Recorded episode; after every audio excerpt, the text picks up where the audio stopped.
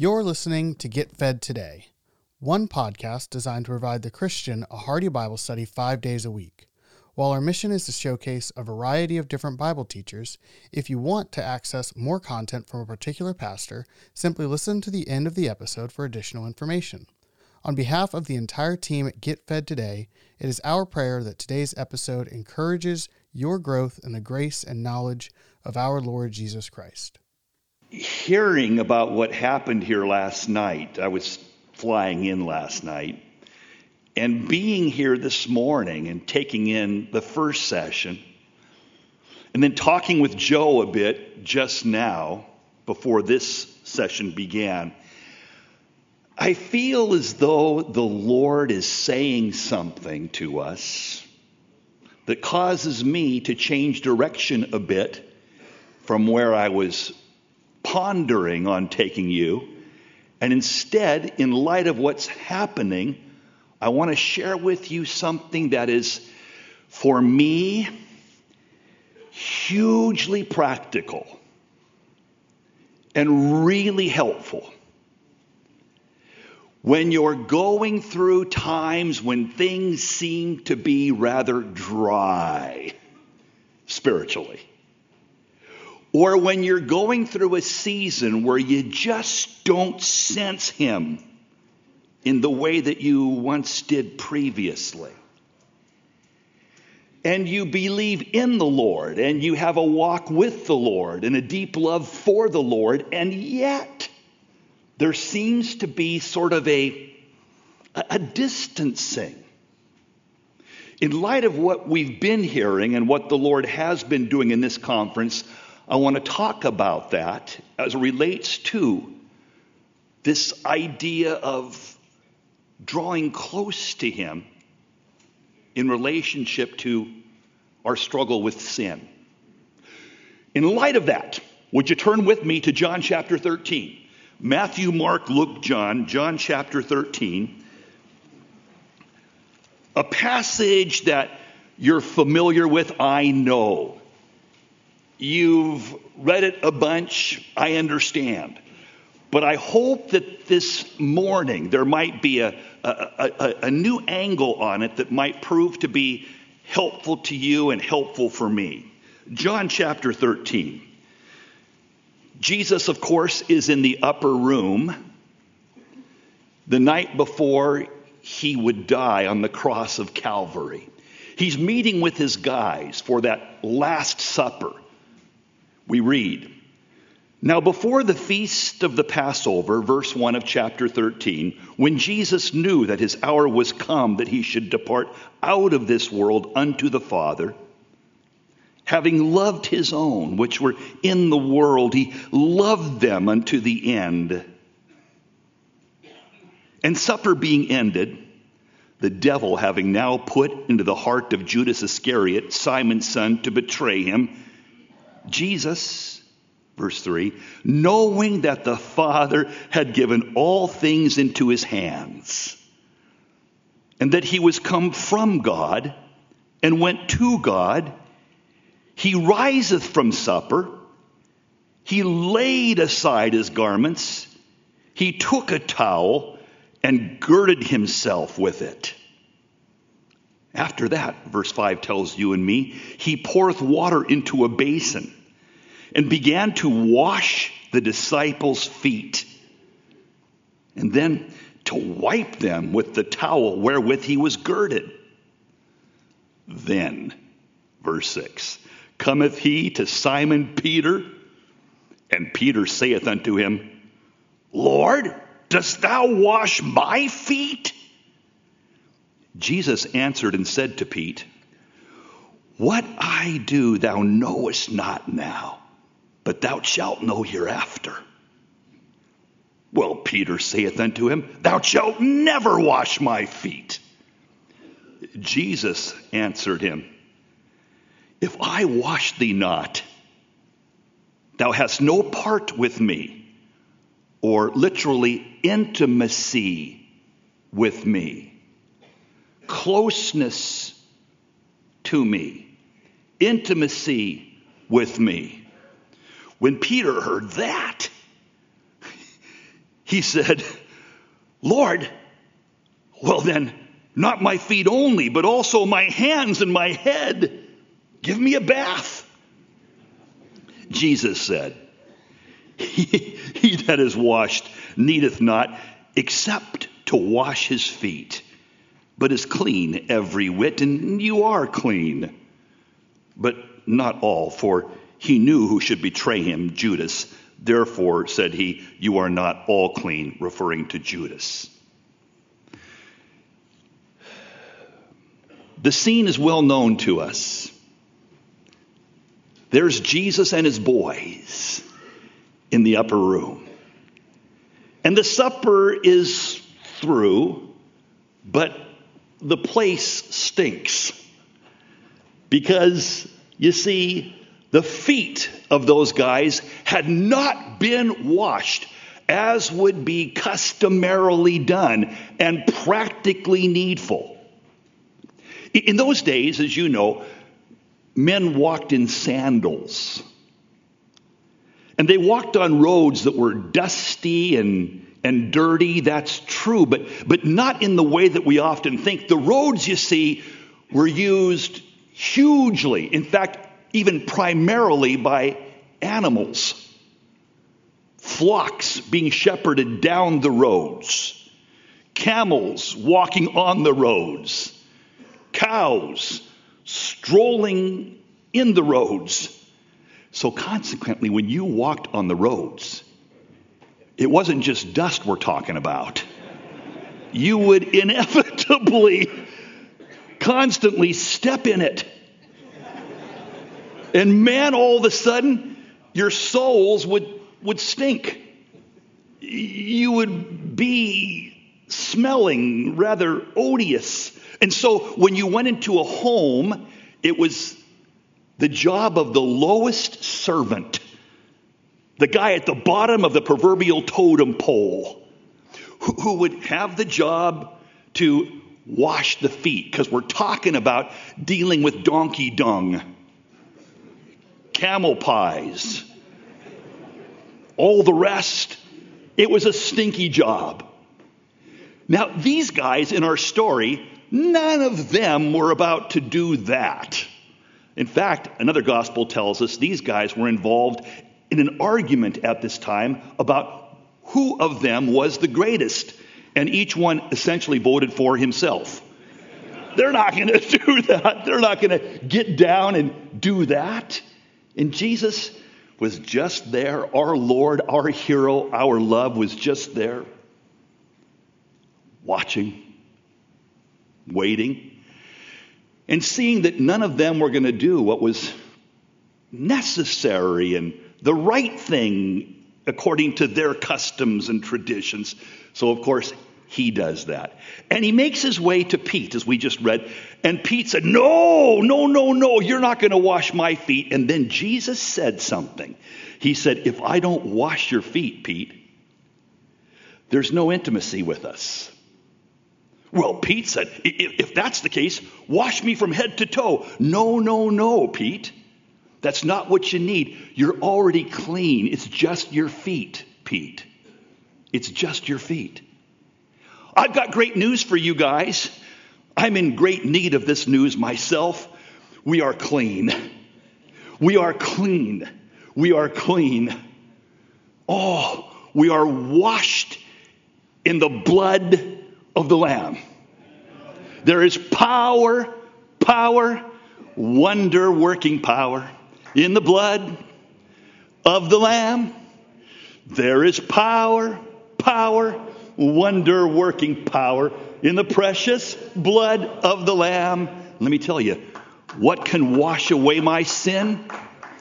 Nothing but the blood of Jesus. What can make me whole again? Nothing but the blood of Jesus. Oh, precious is that flow that makes me white as snow. There's just no other fount. I know nothing but the blood of Jesus. Ah, sing that with me. What can wash away my sin? Nothing but the blood of Jesus. What can make me whole again? Nothing but the blood of Jesus. Oh, precious is the flow that makes me white as snow. No other fount I know, nothing but the blood of Jesus. Oh my, oh my, oh the blood of Jesus. Oh, the blood of Jesus. Oh, the blood of Jesus. It washes white as snow. Sing that with me. Oh, the blood of Jesus. Oh, the blood of Jesus. Oh, the blood of Jesus. It washes white as snow. Once more. Oh, the blood of Jesus. Oh, the blood of Jesus. Oh, the blood of Jesus. It washes white as snow. We're clean. We're clean. Washed. Tetelestai, he cried as he hung on the tree on that rock, that hill, that skull called Calvary. Tetelestai means it is finished. It's done. Religion that Raul was referring to, that he doesn't like, neither do we, in the way that he's contextualizing it. Religion says, do, do, do. True Christianity, Jesus says, done. It's not do do, that's not it. It's done for you, done for me. It is finished. The price is paid for all my sin. Sin that I was involved in previously, sin I'm struggling with presently, sin I haven't even dreamed about that might happen in the future, you see. It's all paid for. It is finished, he cried. He didn't say, it's a start or to be continued. He said, it's done. What can wash away my sin? Nothing but the blood of Jesus. Redeemed, how I love to proclaim it. Redeemed by the blood of the Lamb. Redeemed, redeemed, redeemed by the blood of the Lamb. Redeemed. Remember that song? Redeemed. His child, and forever I am. The blood. You are clean. Jesus said, Not all, Judas, you're not a believer, but you're all clean. And that's what the Lord would say to you, to me, to us today clean, washed in the blood, robed in his righteousness. But even though I am clean, so are you. We still, from time to time, step in it. And there's a stinkiness that emanates from our souls we stink up the place. Our wives, our kids, our friends, our brothers, whatever it might be, they just sense sort of a, a stinkiness about you, a stinkiness about me. We know we're clean, but we stepped in it. Jesus said, Peter, I need to wash your feet. Wash me, give me a ba- baptize me. I'm here to get saved again. No, Peter, that's not what you need. You're clean, you're clean, you're clean. It's just your feet. So, what are you suggesting, John? Just this. The Lord says, when you step in it, I, I, love you so much. I'm not mad at you. Listen, I'm not mad at you. Listen, I'm not mad at you. I'm mad about you. I'm not grieved at you, I'm grieved for you. Grieve not the Holy Spirit means the Holy Spirit is not grieved with me saying, Oh man, I can't believe John. No, he's grieved for me. Oh, oh, John, I know what that sin that you're stepping in is going to do to you. And, and, my heart goes out and my heart breaks because it's going to bring about repercussions that you're going to be really, really saddened by. Already paid for the sin is, but the repercussions be not deceived. God is not mocked. Whatever a man sows, that shall he what? Reap. See, listen to me. Sin, sin, sin. Listen, sin. Sin is not bad because it's forbidden. I grew up in a Christian home. I used to think that sin was bad because it's forbidden. No, sin is not bad because it's forbidden. Mark this down. Sin is not bad because it's forbidden. Teach your kids sin is not bad because it's forbidden. Sin is forbidden because it's bad. What do you mean?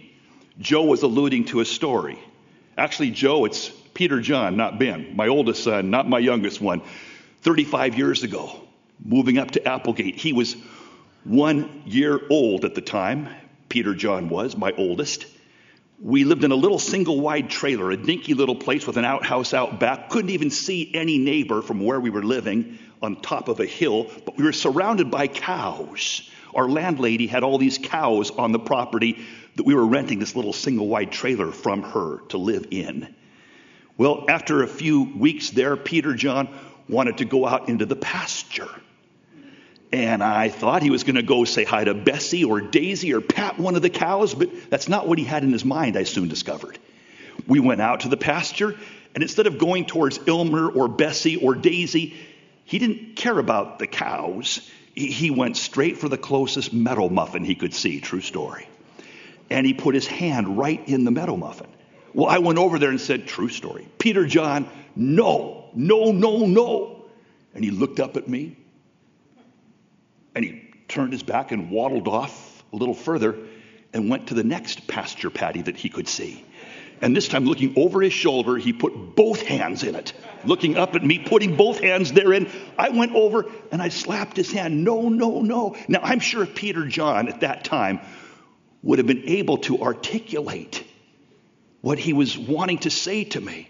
As I slapped his hand and his little chin began to quiver and his eyes teared up, but not brokenly, but rather defiantly. I'm sure that he would have said, if he could, Daddy, you great big killjoy. Daddy, don't you realize, don't you know, don't you understand the ecstasy, the joy of putting your hands in a warm pasture patty?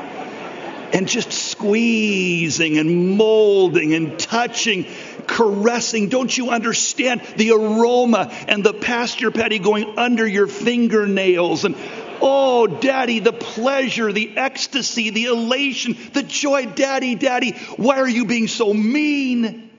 That's what he would say to me if he was able to when he was one year old there in Applegate. That's what he was thinking. Just the ecstasy, the joy. It's, it's, it's natural. God made pasture patties, didn't he? He designed me with this desire to dive in, didn't he? Daddy, what are you doing? But you see, at that point, I knew about pasture patties what Peter John didn't know. In the pasture patty, there are bacterias and viruses and germs. Besides that, it's just plain grody. You see? Now, Peter John is 36. He's preaching down in Southern California. Wonderful church, great group.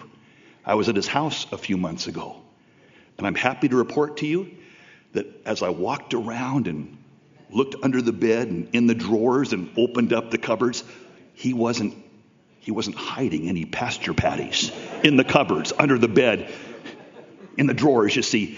Why? Because now he agrees with me. He knows that pasture patties are to be avoided. He recognized that when he was 28. I'm so proud of him.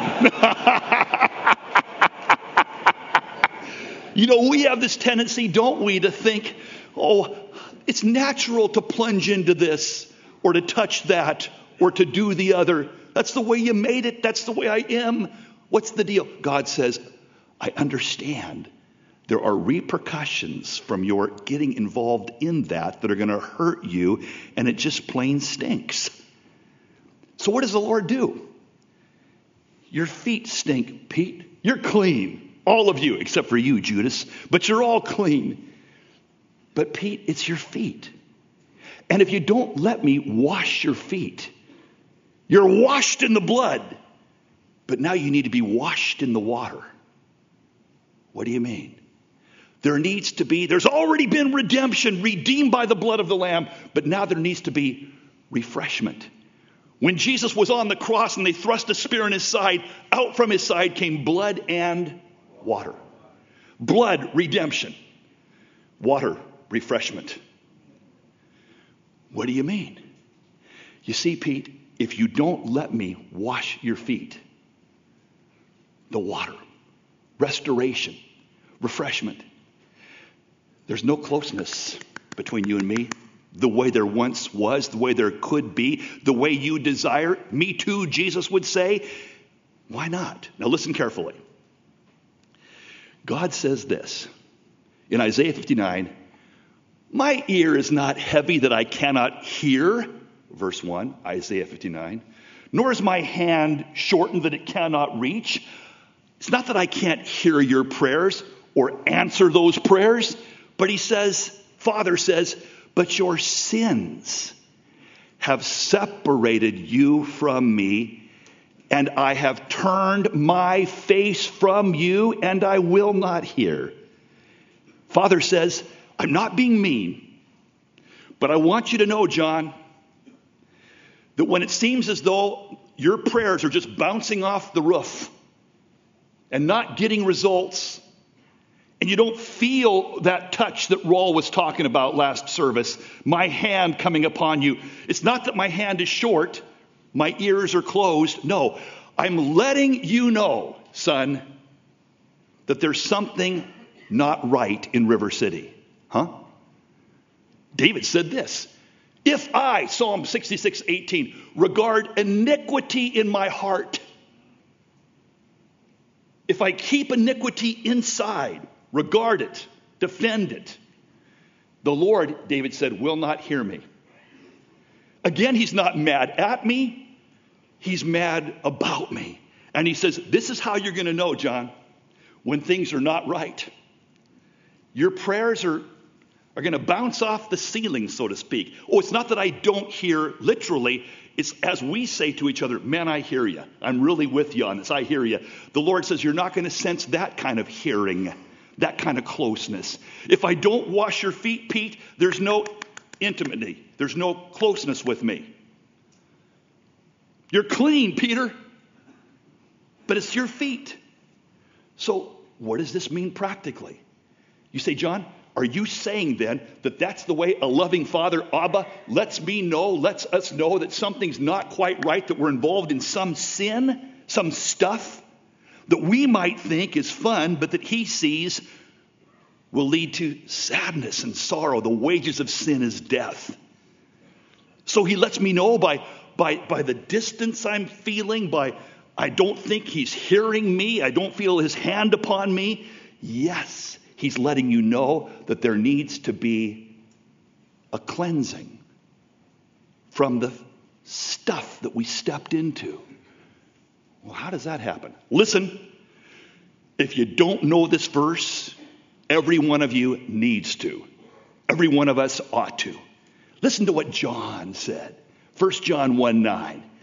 If we confess our sin, he is faithful and he is just to forgive us our sin and to cleanse us from all unrighteousness. What? If we confess our sin, 1 John 1 9, He is faithful and just. He'll do it, and it's just that He does it because of the work of the cross, blood and water. He'll cleanse us from all unrighteousness. So, what are you saying? Confession is essential. Last night, as the Lord was working, from what I've heard. Today, what we heard as Raul was sharing, the guys coming forward, it's underway. The Lord, I believe, is saying to the men of Philadelphia today confession is a key. Confession. Confession. Confession. Listen to me. I'm surprised how many Christians don't really have a grasp on this. Confession is not some generic, oh, if I did something wrong today or last week, forgive me. That's not confession. That's cliched, trite, phony Christianity. Confession, the word confession is homologeo. Homo means the same, like homogenized milk or homosexuality. Homo means the same. Legeo means to speak. Confession is this I am speaking with articulation and specificity. What God has said about that ambition, envy, lust, anger, whatever it might be. Not, oh Lord, if I did something wrong today. No, it's talking it over, saying the same thing, homo the same, legeo means to speak. It means I say exactly what God says. What does God say? In His Word, the Father, Abba, says these things, whatever those sins are that we've stepped in, it's going to hurt you. It needs to be avoided. And I paid for it. It is forgiven. I talk it over with him with specificity and articulation, not generic generalities, Christianese phraseologies, but with specific, Father, the way I feel about my neighbor's dog barking all night. I was irritated, I'm grumpy, I defamed him to my wife, Tambo. I, I, I, I, came down on him because he won't control his dog. Lord, I know that that's not your heart. I know you taught me to love my neighbor and to love my enemy. He's both. And Lord, I told my wife things that weren't loving. It's not right. And Jesus, on the cross, you died for that, that just unkindness that came out of my mouth again about him. And Jesus, you paid for it. And I'm so glad that I am forgiven. See, confession is not just what we've done negatively, but what he's done for the remedy, the cross. You mean you talk it over with that kind of articulated specificity? Yes. That's what confession. Confession is listen, confession listen, conf, listen. Confession is not Lord, I promise never to do it again. That's called stupidity. Are you aware of that? Don't raise your hand, but how many of us have said, I went to the altar, I stood up, I whatever, I promised I would never do it again. And then I did it again. Paul said, In me, that is my flesh dwells no good thing. What is confession then? Confession is saying, I agree with you, Father, this is wrong, and I talk it over with Him. I agree with you, Lord, I am forgiven by the work of the cross. And Lord, I know that the sin, if I continue to be angry with Him or down on Him or caustic, just caustic about Him, it's going to make me a person that nobody's going to want to be around. I realize that. And when I pray, brothers, listen, this is, this is worth the whole conference, I, I think. When I pray, I've learned over many, many years. For me, I have to pray out loud. Whenever I pray, I always pray out loud. Now, if people are close by, I'll whisper my prayers. I don't want them to be scandalized and call the cops. so I'll whisper my prayers. And if, if they're so close that whispering is not going to work, I'll just move my lips. Why? It's not that God doesn't can't hear silent prayer. He can. He does. The problem is when I pray silently, my mind wanders horribly. if I just sit there and pray silently, you know, I'm looking at the lights and that's a really cool dove and wow, I like the wood. And I start thinking about I need to articulate, my lips need to move because my, my brain is so lame. If you have not yet discovered this, whenever you pray, pray out loud. Put your thoughts together. Pause and listen and respond back. Pray out loud. Talk things over with Abba, with Father. You'll find it amazingly exciting. So you're saying, Jon, you're saying that what we're supposed to do is, with that kind of thoughtfulness and homologeo, to say the same, to make confession, to speak with specificity, that we're supposed to talk each sin every time I have a lustful thought or a bad attitude or, or a, a, a mean streak. I'm to stop and pray out loud or at least whisper or minimally move my lips and talk it over. Mm-hmm. Every time? Jon, if I do that, I'll be praying all day. Right. Right, right, right, right, right, right. If you have had a hard time in your prayer life, you won't anymore. If you'll just take this and say, every time I have a lousy attitude, a lustful thought, a mean, cynical, critical word, or whatever it might be, I'm going to talk it over with the Father immediately. You'll be a man of prayer.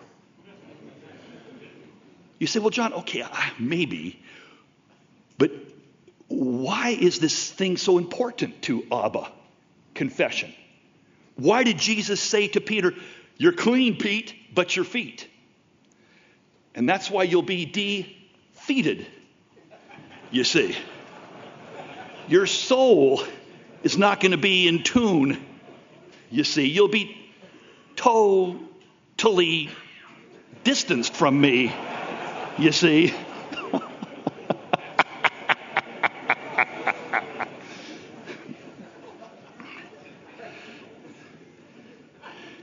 You'll be sick and you'll need to be healed. so, what's the deal? Why is this so important? Three reasons. If you're taking notes, jot these down really quickly. These are really important things to note and to teach your sons and to help other brothers that aren't here that are feeling distance from the Lord. They know they're saved, but they feel no intimacy. Say, hey, I, I think I have a, a potential answer for you, brother or son or sweetie pie or whoever it might be. Your feet need to be washed.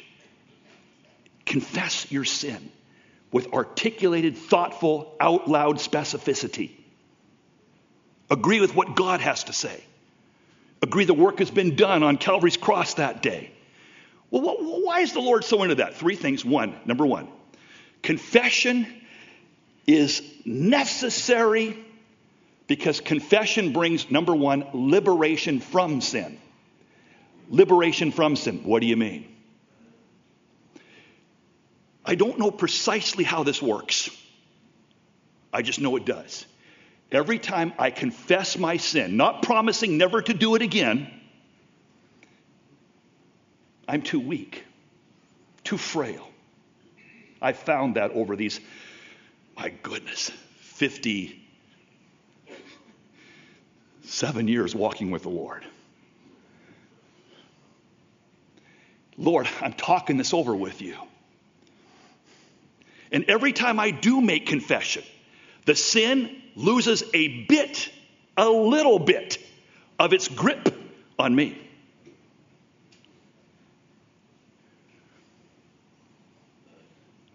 Take me where you laid him. Mary and Martha took Jesus to the tomb where Lazarus was laying. Do you recall what happened next? Martha, Mary, roll away the stone. But Lord, he stinketh. He's been there four days behind that rock in that grave. Roll away the stone. But he stinks if you don't roll away the stone and expose the stench, expend the energy, push that stone. If you don't do your part, I can't do my part. Your job is to expose the stench. Roll away the stone. I don't want to talk about it, Lord, we say. It stinks. I failed so many times. It's such a stinky deal. I'm such an idiot. I don't want to talk about it. Roll away the stone. They rolled away the stone. Jesus looked in and said, Lazarus, come forth. Now, I don't know who came first, second, and third, but Lazarus came fourth. he comes out. He comes out. But before Lazarus could come out, I mean, Jesus, our hero, could have said, Stone, roll. Lazarus, come. He could have done it both. But he said, Here's your part. Your part is to expend the energy, to take the time to expose the stink. I will then bring the victory. I will then bring the resurrected reality. I will then work miraculously, but you've got to roll away the stone. If, if, if, if we confess our sin, then he'll be faithful and just to forgive us and to cleanse us from all unrighteousness. Achan found that out. Joshua chapter 7. Remember the story? He stole the silver, the gold, the Babylonian garment. There was a defeat at Ai, the next town that they were embattling the Israelites under Joshua's leadership. What's wrong? The Lord said, Joshua, there's sin in the camp. Joshua called the congregation and, and singled out, finally, as the Holy Ghost led him, Achan. And he says, you can read it, Joshua 7. He says, Achan, my son, confess your sin. Uses that phrase. Achan said, I have sinned.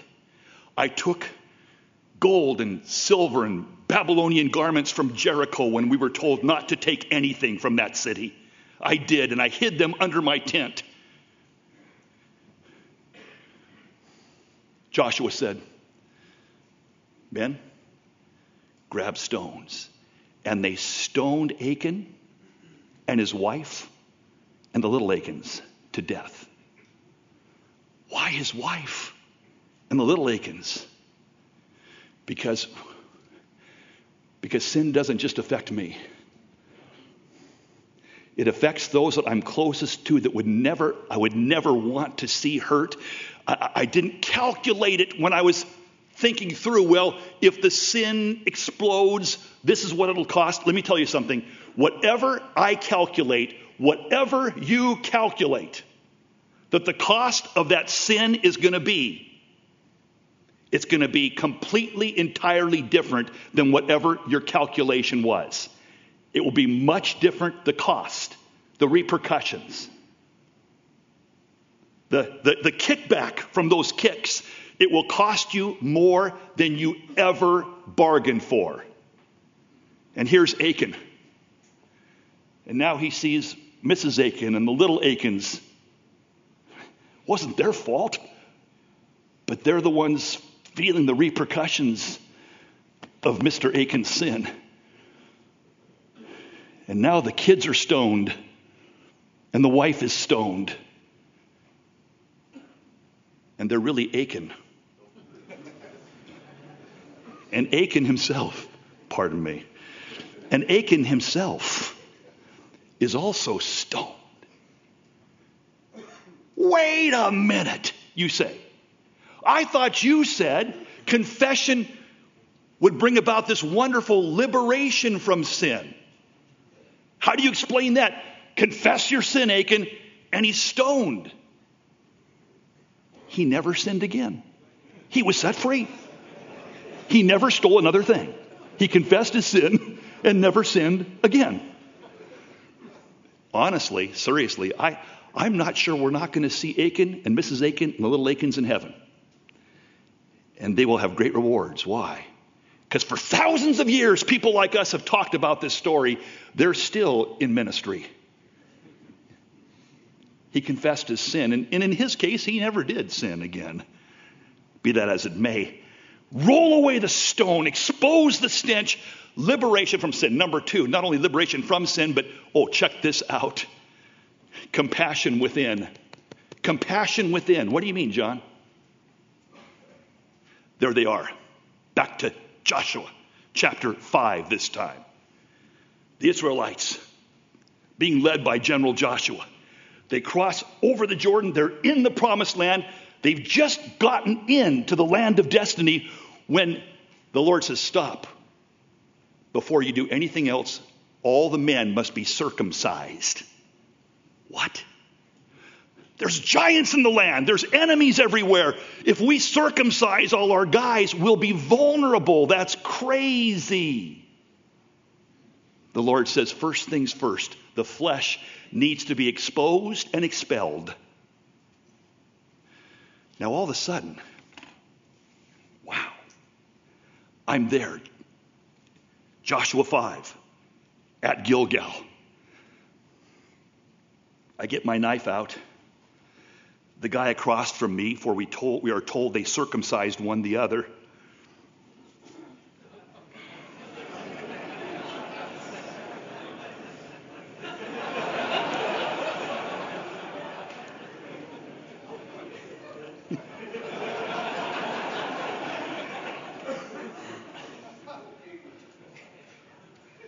I am going to be as kind, as compassionate, as careful as I can. Why? Because when I'm through,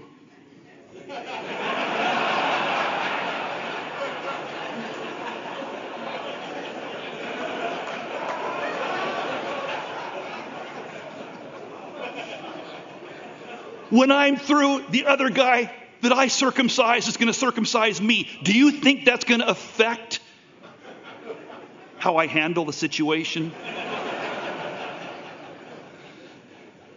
Listen to me very carefully, my brothers. Compassion within. When I don't confess my sin with specificity, regularly, articulately, I become calloused and mean and cynical my humor takes on a hurtful edge.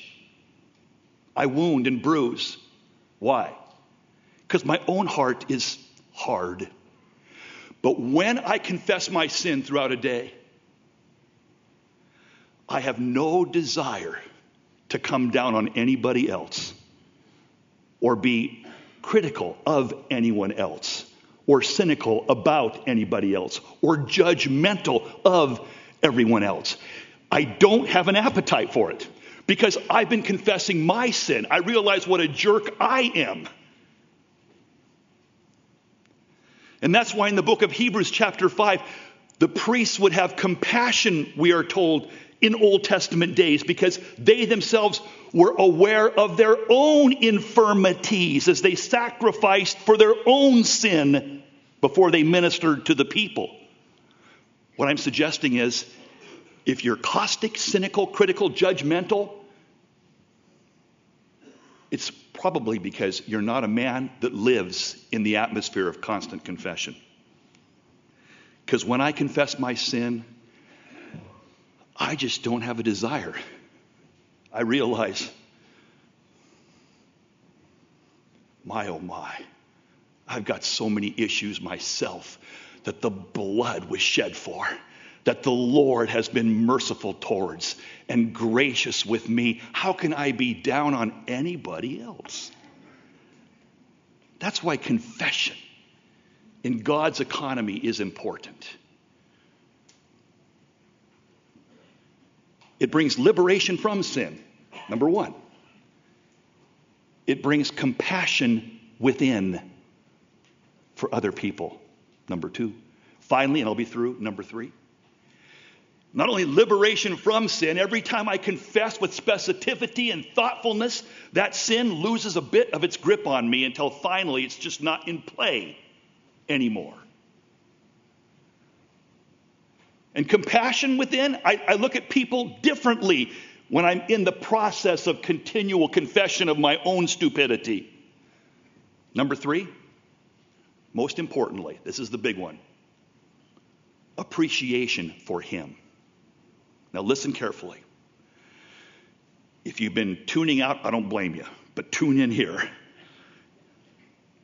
Listen carefully.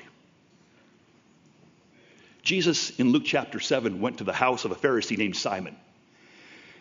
He sat down, had a meal, and then a woman came, a prostitute. And she began to wash his feet with her tears and wipe his feet, that is Jesus' feet, with her hair.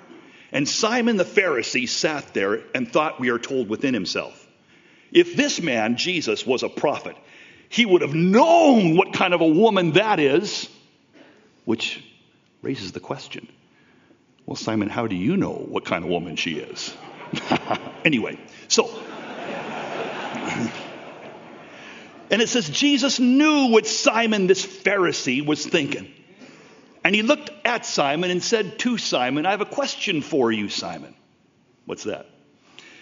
There was a man who lent out 500 shekels, denarii, a day's wage, 500 days' wages of money to a person, and he lent out 50 shekels to another person. 50 days' wage. And they both owed this creditor money 500 shekels and 50 shekels. Then Jesus said, Simon, and the creditor looked on these two because they were going through tough times as well and said, Forget about it. From New York, I suppose. Forget about it. Don't worry, your debts are canceled. You're forgiven of the debt. Don't pay me back. Jesus then said, Simon, let me ask you, which of those two men is going to love that creditor the more? And Simon says, from which we get the game, Simon says. Simon says, well, sorry. Simon says, well, well, Lord, obviously the one that was forgiven 500 shekels will love him more than the guy that was forgiven 50 shekels. Well said, Simon. When I came into your house, you didn't kiss me with a greeting that was done customarily. You didn't wash my feet, you see. But she, this woman, has not stopped kissing my feet and washing my feet and drying my feet. And then Jesus said this listen. Jesus said this listen. Jesus said, Simon, the one who's forgiven much, what? Loves much. Simon, she's been forgiven much. Here's the thing. Lord, why don't I love you like the guys sitting next to me? I, they're singing with their hands up. They're singing from the top of their lungs. There's, I don't feel that way about you, Lord. I, I wish I did, but I don't. Or, or, Lord, I used to last year at this time, but lately, for this past year, I just don't have much feeling for you, Lord. Not like I once did. You know why? Jesus said, The one that's forgiven much loves much. The one that's forgiven little loves little. Well, then, are you saying, Jon, are you suggesting, was Jesus implying that we should go out and sin more so we can be forgiven much and then love Him a lot? No! You sin plenty. I sin plenty. We sin plenty, but here's the issue we do not realize how much we've been forgiven because we are not men who live in the atmosphere of confession. So we think basically, I'm, I'm not what I should be, but I'm pretty good, basically. You spend one day confessing your sin every time you sin.